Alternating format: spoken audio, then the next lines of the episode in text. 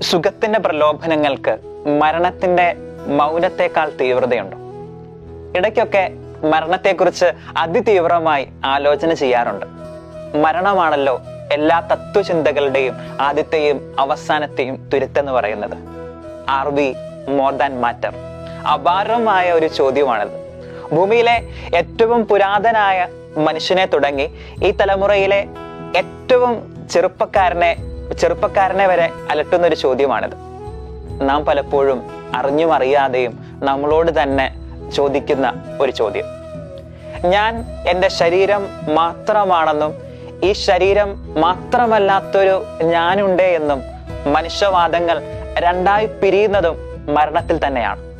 ചരിത്രം പരിശോധിച്ചു കഴിഞ്ഞാൽ മരണഭയം തന്നെയാണ് മനുഷ്യനെ വിശ്വാസിയും അവിശ്വാസിയുമായി രൂപപ്പെടുത്തിയത് എന്ന് നമുക്ക് മനസ്സിലാക്കാൻ കഴിയും.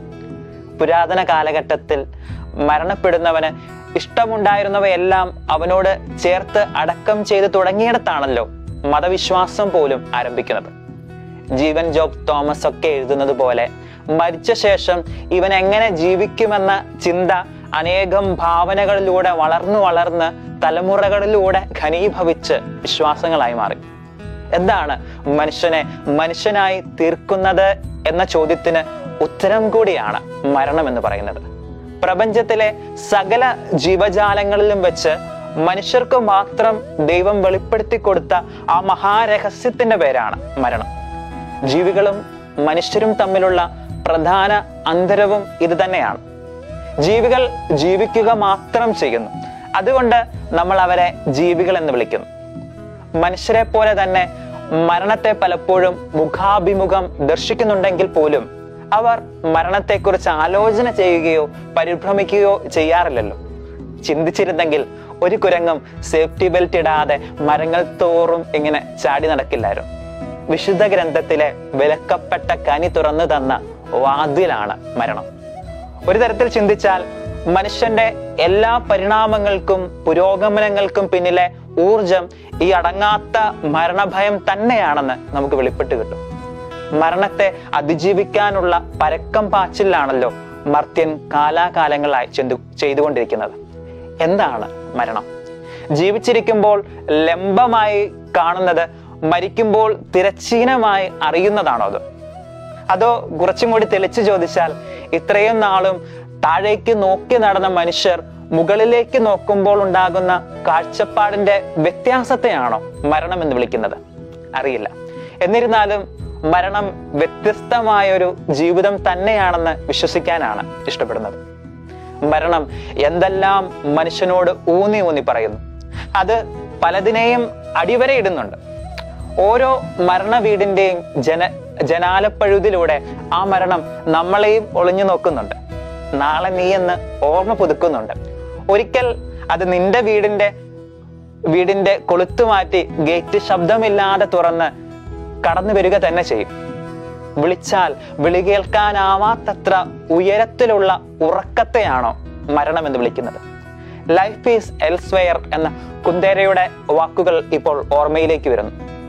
നീണ്ട അലച്ചിലിനൊടുവിൽ വീട്ടിൽ വന്നു കയറിയ ഭർത്താവിനെ മകളുടെ അകാല മരണവാർത്ത എങ്ങനെ അറിയിക്കണമെന്ന് ആലോചിച്ച് പകച്ചു നിൽക്കുന്ന പാതേർ പാഞ്ചാലിയിലെ സബർജ് റോയ് വല്ലാതെ വീർപ്പുമുട്ടുന്നു. മകന് മരണം കൊടുക്കുന്ന തനിയാവർത്തനത്തിലെ അമ്മ. ഏഴു ദിവസം കൊണ്ട് ദൈവം ലോകത്തെ സൃഷ്ടിച്ചു. ഏഴ് സെക്കൻഡ് കൊണ്ട് ഞാൻ എന്റെ ജീവിതം നയി നശിപ്പിച്ചു എന്ന് എഴുതി വെച്ച് ആത്മഹത്യ ചെയ്ത സെവൻ പൗണ്ട്സിലെ നായകൻ. ഓവനിൽ തലവെച്ച് മരണത്തെ വരവേറ്റ സിൽവിയ പ്ല ജീവിതത്തിൽ കണ്ടുമുട്ടിയ മരണത്തെക്കുറിച്ച് ഓർത്താൽ എനിക്ക് വല്ലാതെ കരച്ചിൽ വരും. അതുകൊണ്ട് മാത്രം കഥയിലെയും സിനിമയിലെയും മരണത്തെക്കുറിച്ച് പറഞ്ഞത്.